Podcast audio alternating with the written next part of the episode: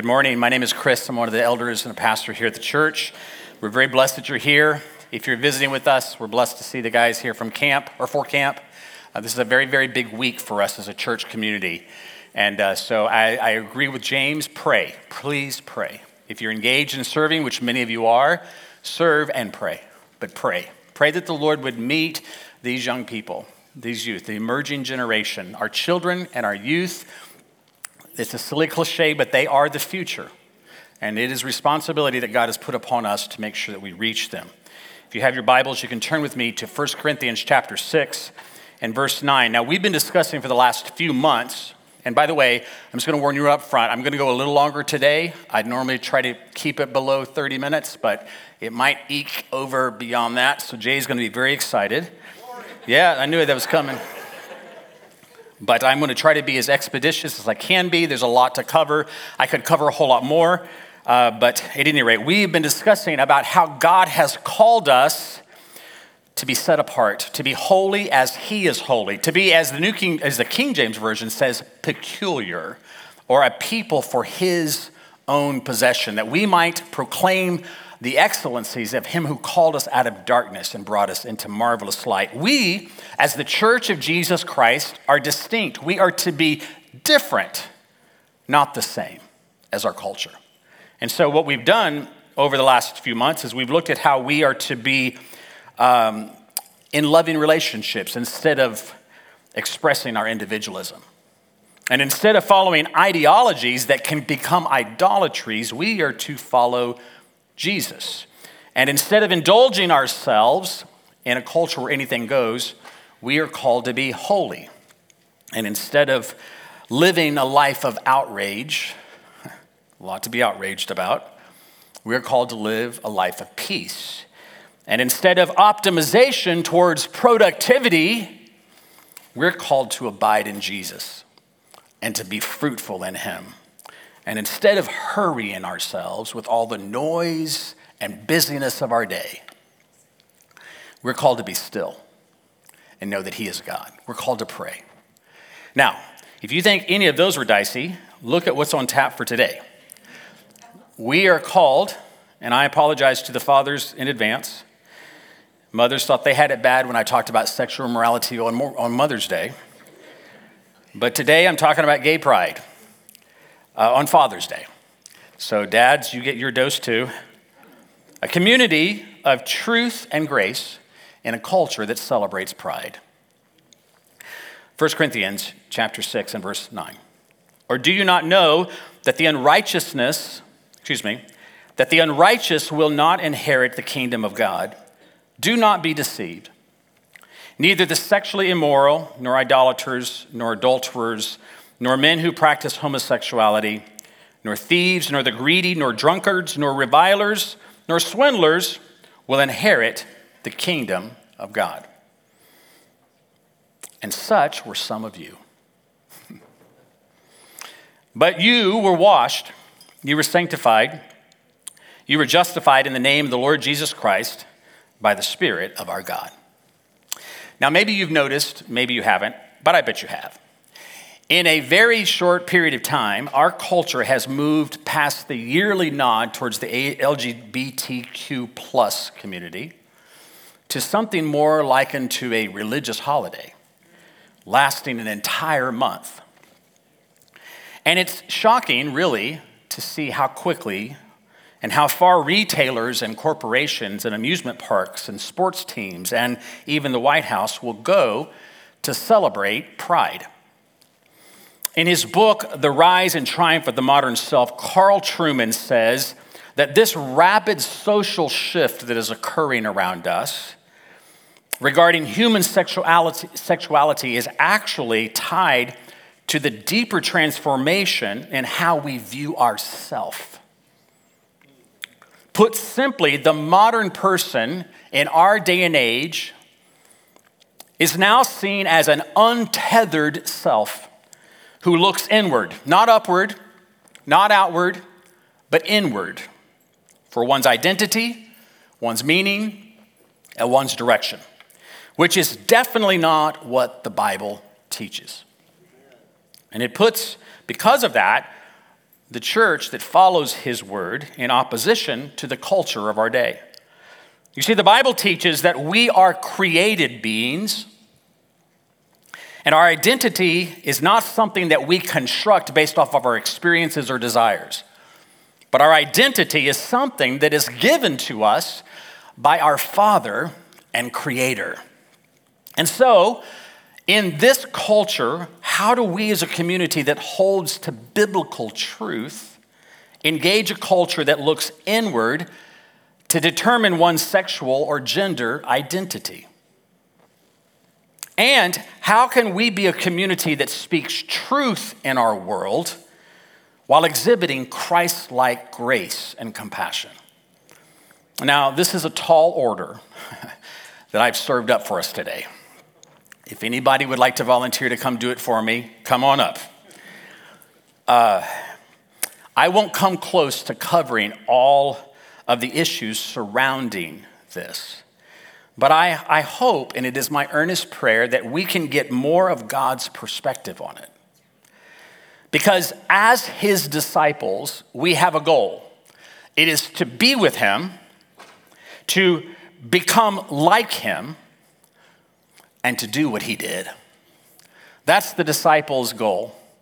Our goal for us as disciples is to be with him, become like him, and to do what he did. Now, first, let me just speak to any of those that may be sitting here today or watching online who are struggling with same sex attraction or who see themselves as gay, lesbian, bi, fluid, or maybe troubled or confused by what the Bible says about it. I want to say to you that I understand. It's been my struggle.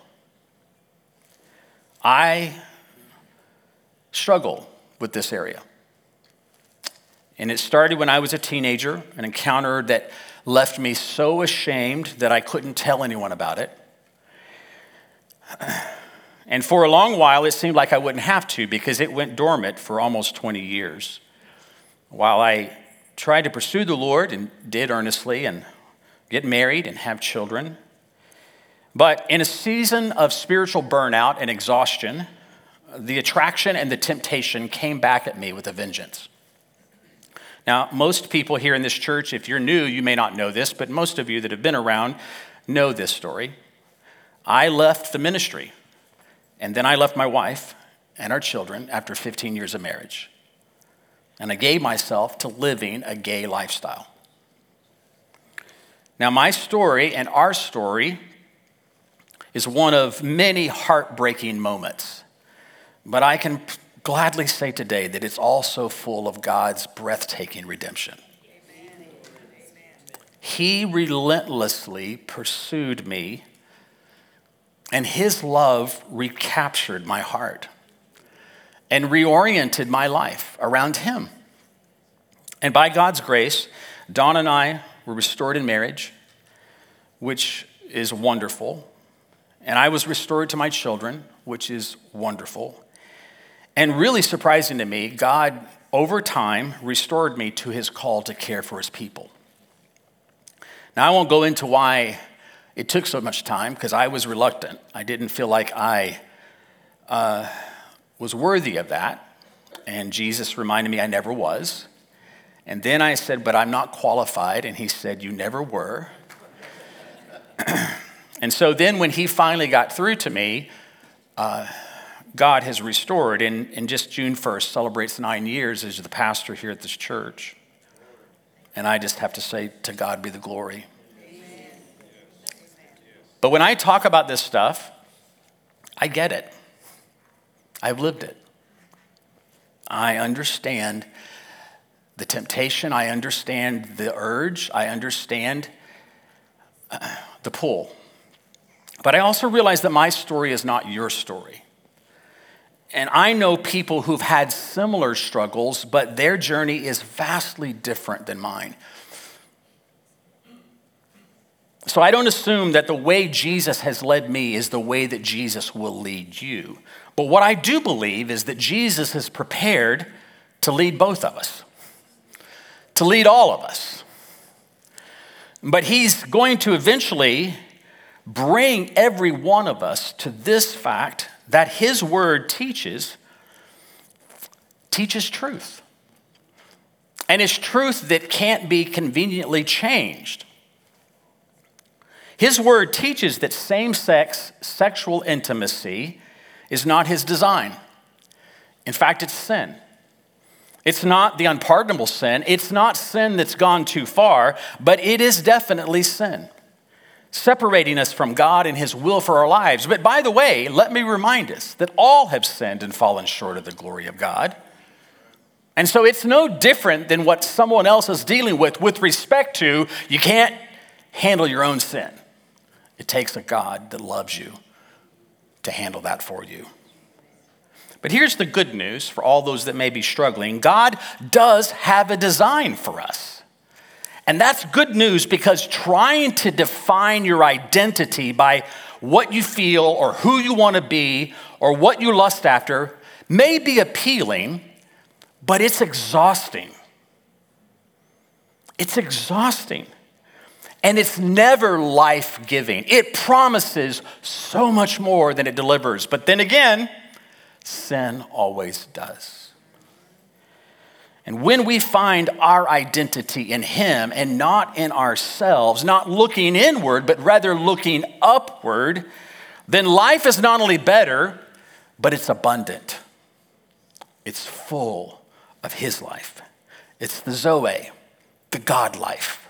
Now, I think the best place to see God's design is at the front of the book is at the front of this book. And when we start there, we realize that every single human being is created in the image of God. And we should remember that every time we're exchanging dialogue or being upset with someone or being mad with what they're doing, every human being is made in the image of God. And every human being is deserving of infinite dignity and they have worth and they have value in God's eyes. Now, I realize we sully and muddy up the things that God has given us, but we all do that, and God still sees the image of God in each of us. We see that in the first chapters of Genesis, but we also learn that when He created man, He created us in male, as male and female. And that that differentiation is significant to how God has called us to live, to how we image God, male and female. So, if you want to look with me in Genesis 2, verse 18, or you can see it on the screen, we're going to read this account. the Lord God said, Genesis 2 18, It is not good for man to be alone. I will make a helper suitable for him. Now, the Lord God had formed out of the ground all the wild animals and all the birds of the sky. He brought them to the man to see what he would name them. What a great job Adam had. I, have got some questions, but he had a great job. And whatever the man called each living creature, that was its name. like it. That's some power. And so the man gave names to all the livestock, the birds of the sky, and all the wild animals. But for Adam, no suitable helper was found. And so the Lord God caused the man to fall into a deep sleep. And while he was sleeping, he took one of the man's ribs and then closed up the place with flesh. And then the Lord God made a woman from the rib he had taken out of the man, and he brought her to the man. And the man said, Oh, wow.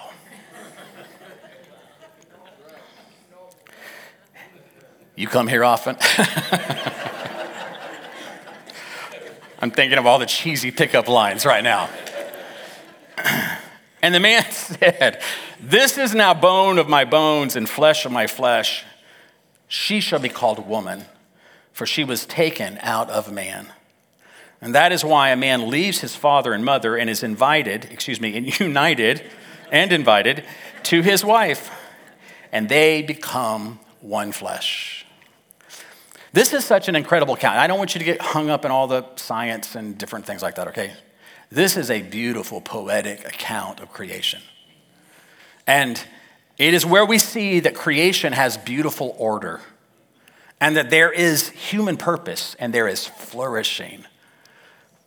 This is the garden as it should be. This is, by the way, the dynamic that we are going to in the new heaven and the new earth and in the new Jerusalem. We will return to this kind of shalom, this kind of flourishing, this kind of purpose, this kind of beauty.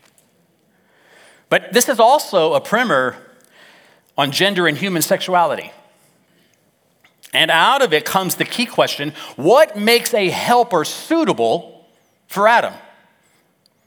What makes a suitable helper? Now, the progressive vision, and by the way, when you look at things around gay issues, gender issues even, there is typically in the church a more progressive wing of things where it is a very liberalization, and there is a more conservative, or what I would call a historical account. Because, by the way, every denomination, Catholic, Orthodox, Protestant, it didn't matter up until the 1960s, every single one saw this the same way.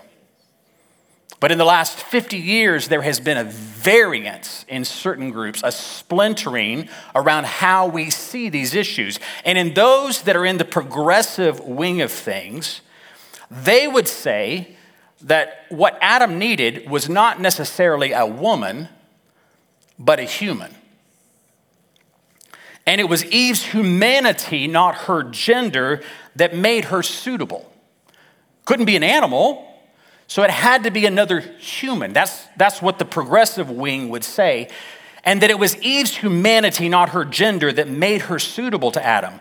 But a deeper dive into the passage does not support that. And so we're going to take that right now. Because the Hebrew word for suitable is the word kenegdo. And it is a it is a complex, compound word, and it's only used these two times in the Old Testament, here in Genesis 2 18 and 20. This word suitable, kenegdo, is only used these two times. Now, kenegdo is a compound word that is made up of ke, the Hebrew word, which means as or like, and also neged, which means opposite, against, or in front of. And so together, the word means something like as opposite him or like against him. Some of you married people are thinking, yep, I can relate to that. it captures how Eve qualifies as a suitable partner for Adam. In his book, People uh, to Be Loved, and I'm going to read two long excerpts from his book. Preston Sprinkle writes this If it were simply Eve's humanness that made her a helper, then he would ke, like, then, excuse me, the word ke, like, would have been just fine. But to make the point that Adam needed not just another human, but a different sort of human, a female, God uses the word kenegdo. This word potentially conveys both similarity, ke, and dissimilarity, neged. Eve is a human and not an animal, which is why she is ke, like Adam, but she's also a female and not a male, which is why she is different from Adam. This matters. The progressive side would say he just needed another human. God said, no, he needs one like him who's different. Sprinkle goes on to say, it's striking too that the sexual difference of man and woman in Genesis 1 and 2 appears to reflect many other differing pairs embedded in creation. This is the beautiful poetic side of this story. A creative display of diversity that complements each other. God and creation, light and darkness, earth and sky, sun and moon, land and sea, humans and animals. And at the pinnacle of God's creation stands the masterpiece of male and female. creation is not uniform, but a beautiful display of differences interacting with each other. The coming together of male and female in marital and sexual union is the height of creation's astonishing union of otherness. Now, some might be sitting here or listening and saying, yeah, but that's just describing what happened. It's not prescribing what must happen. And I would say, I disagree. Because this is not the only place we see this in Scripture, we see it in other places. In fact, Jesus himself highlights it as he is correcting some faulty views on divorce. These Pharisees come to try to trap him. They're talking about divorce, and he's correcting that. But while he's doing it, he's using this like a pulpit to preach about maleness and femaleness, God's original design. And he says this to them in Matthew 19, verse 3. Some Pharisees came to him to test him. They asked, Is it lawful for a man to divorce his wife for any and every reason? Haven't you read, he replied, that at the beginning the Creator made them male and female and said, For this reason, man will leave his father and mother and be united to his wife, not to another husband.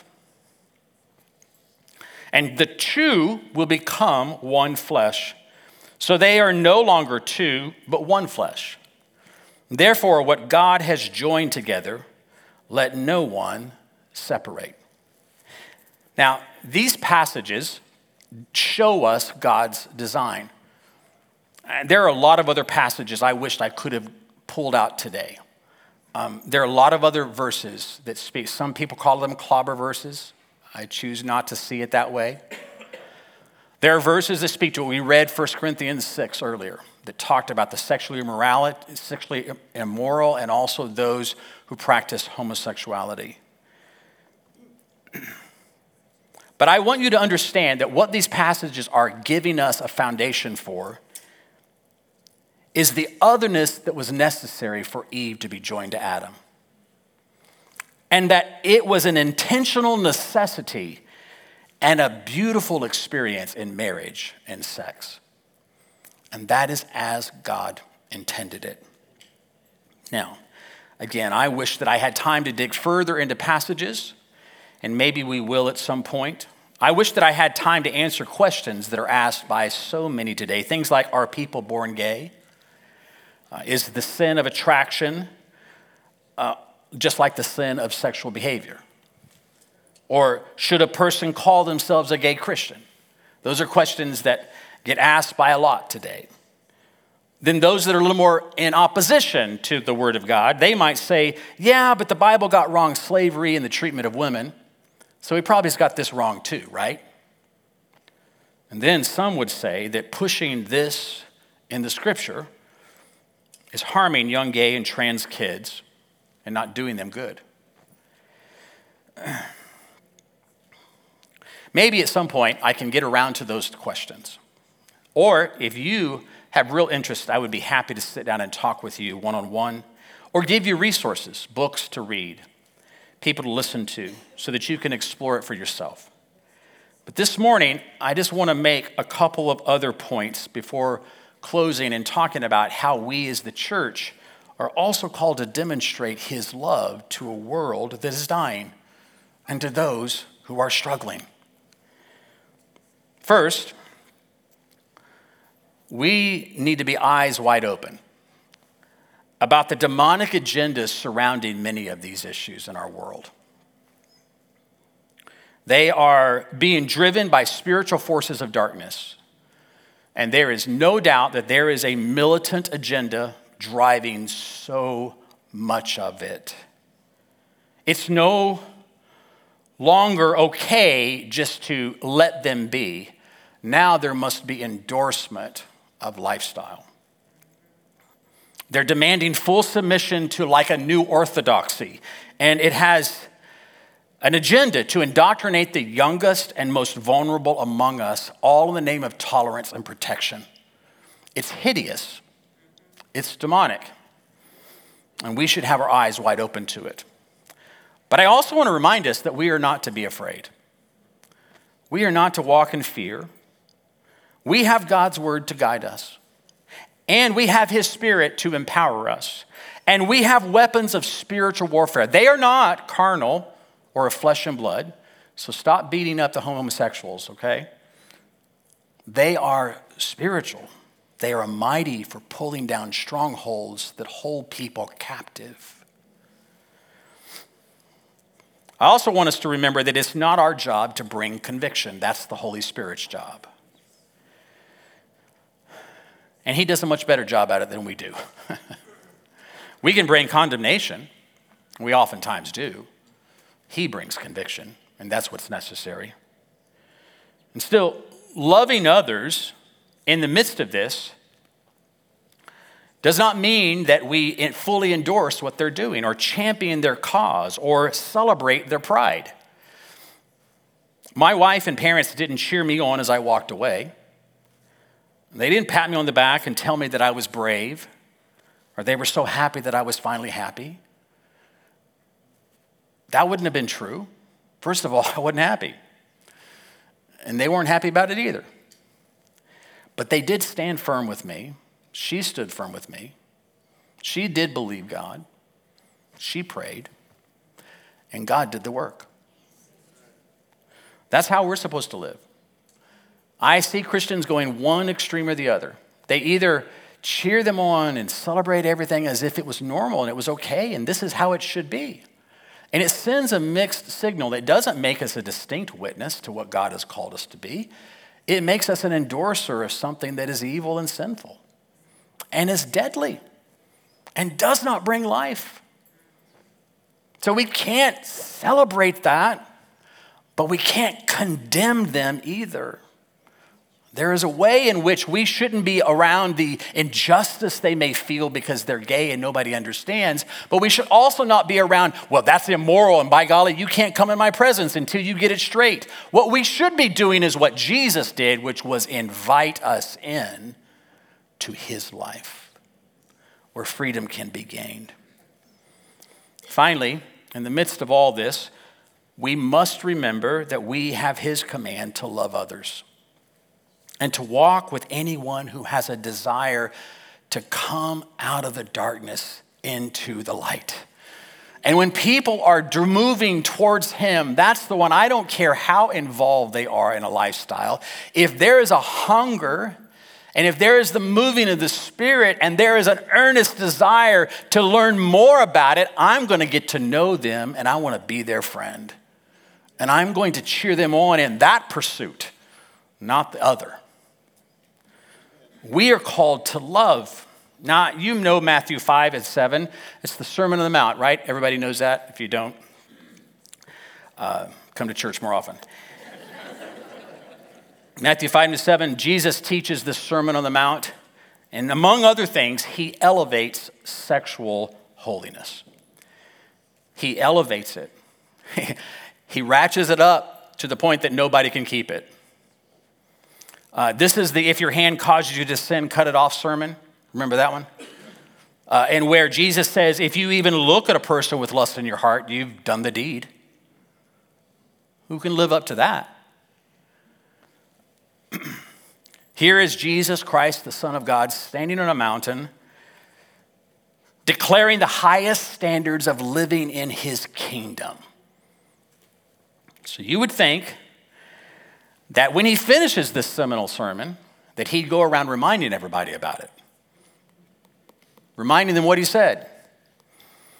Maybe if it's today, he'd even write a book about it, do a podcast, make a, make a website, create a nonprofit. But Jesus didn't do that. He didn't do what the Pharisees would do. He walked down off the hill and immediately began forgiving and restoring and showing compassion to everyone who couldn't live up to the standard. He told the standard and then began healing and restoring and bringing everyone who couldn't live up to it, which is me. Maybe not you, but it's me. Actually, it is you too. And he said, You're the one I came for. like the adulterous woman caught by the religious leaders and dragged before Jesus, he didn't judge her. He didn't pick up a rock and throw it at her. He was the only one that could have. He forgave her. He restored her. He called her to a higher purpose. And that prostitute who shows up at the Pharisee's house while Jesus is dining with him and he's reclining at table, and she shows up and stands at his feet, and she is so overcome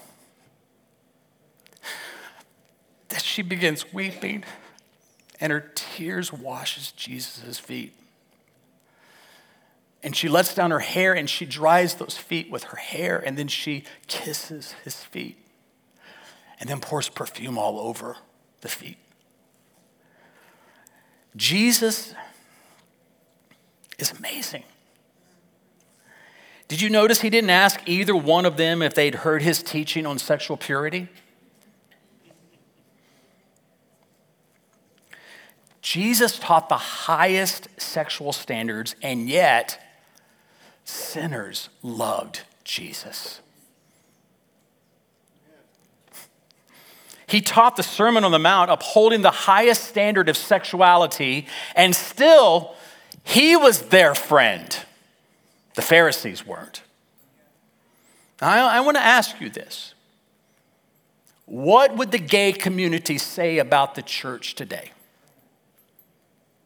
Would they call us friend? Or would they call us enemy? And I realize we're not here to endorse and celebrate and pat them on the back, but I want to know what has God called us to be to them? Friend or enemy? So that's why Paul could write to the Corinthians, and such were some of you. he should have just included everybody.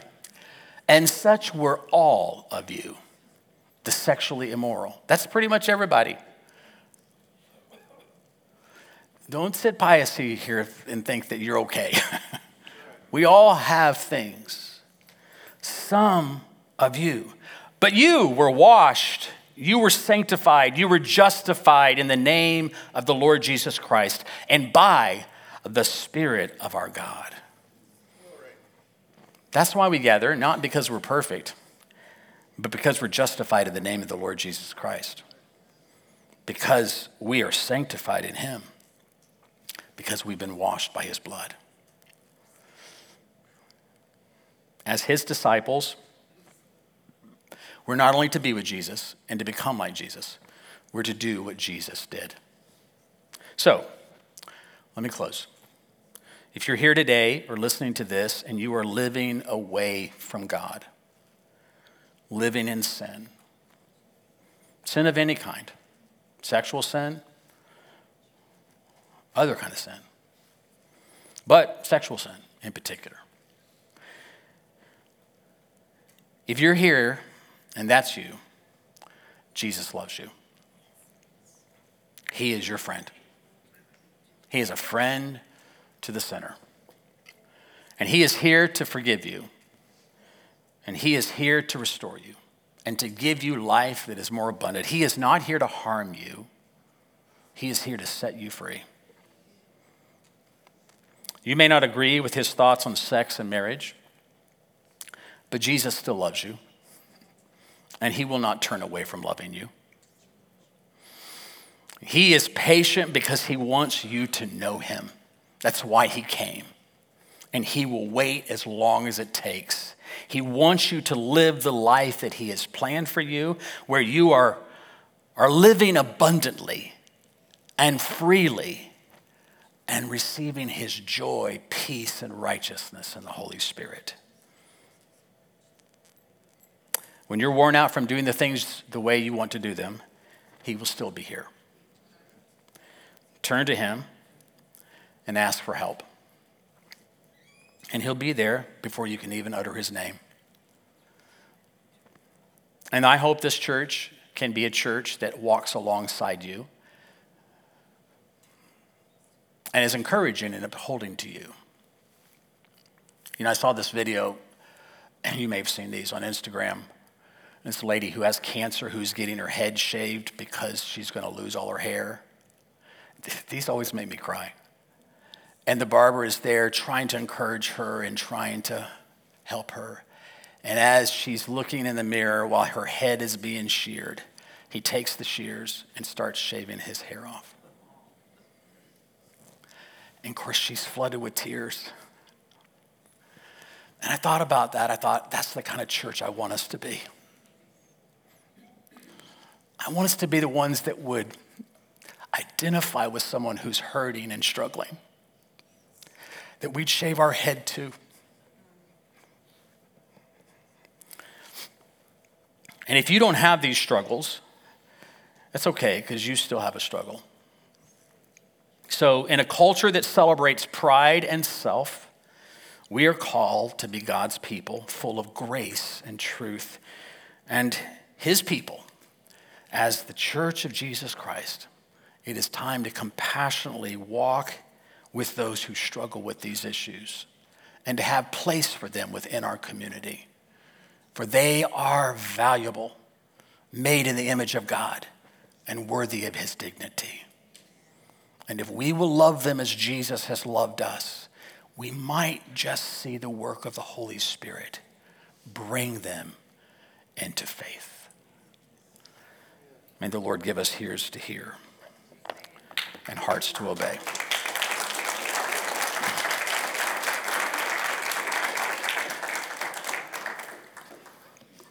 Now, this is my lovely wife, and one of the reasons we do this is because of the full restoration that God has made in our lives and our marriage. And I'm very grateful for her. And you can't do that and expect me to speak. Sorry.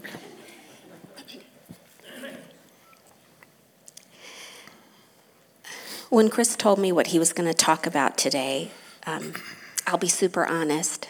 I said, Really? Yay! But I'm grateful that you're always obedient.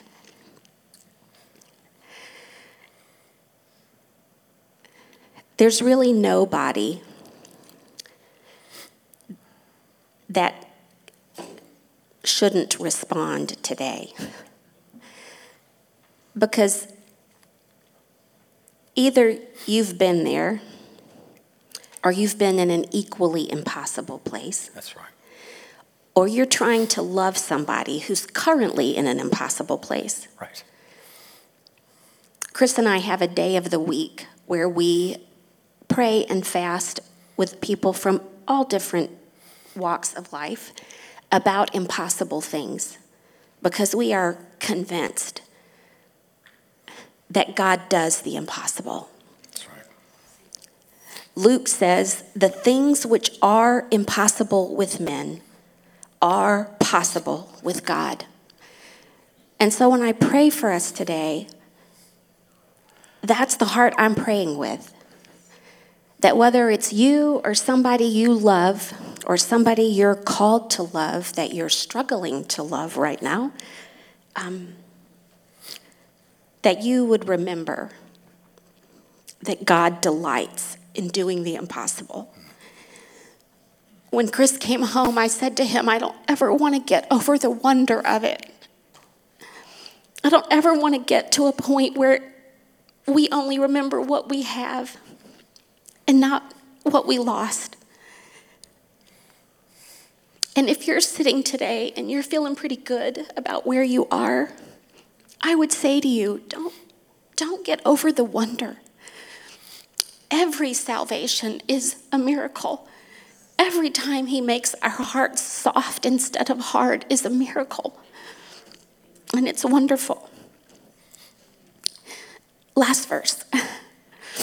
2 Samuel 14 14 says, Like water spilled on the ground, which cannot be recovered, we will die. Pretty depressing. But it continues.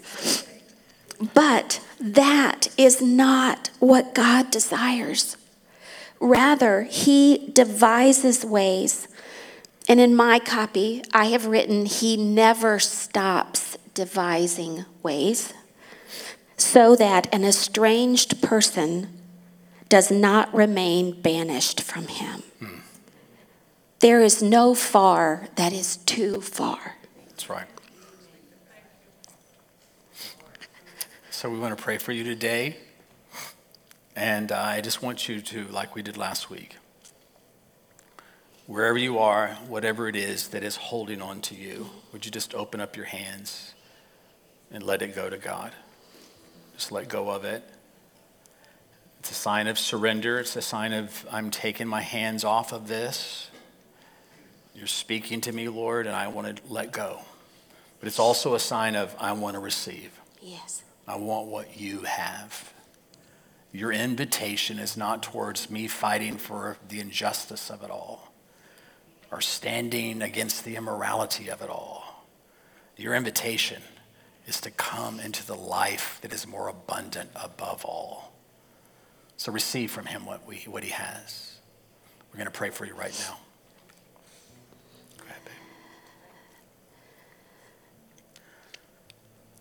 Father, we want to embrace your conviction. We want to say yes in any way that we can to what you're offering. You do not condemn nor do you excuse, but you bring an invitation. And we want to accept it. So, Father, wherever each person is, would you activate their faith to believe for the impossible? To believe that you can make hearts of stone hearts of flesh, that you can redeem everything, that you can be a friend that you can make us friends. Father, I ask that you would set us free from pride, little p, the thing that makes us think we can do it by ourselves, That's right. the thing that makes us think our way is the one successful, sinful way that will ever happen. You stand bigger than it all. And you care deeply, eternally, and effectively for us. Yes, Lord. Yes, you do. Forgive us for being selfish and for being prideful and for being rebellious. Come and bring your kingdom to bear in our hearts, in our minds, and in our lives Yes, on earth as it is in heaven. That's right. Lord, I pray for anyone here today or who's listening to this that is hopeless.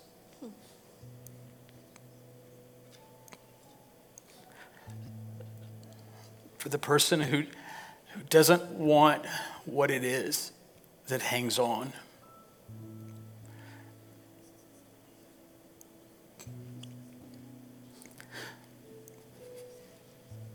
God, do we have a real enemy who wants to make it hopeless, who wants to bring despair.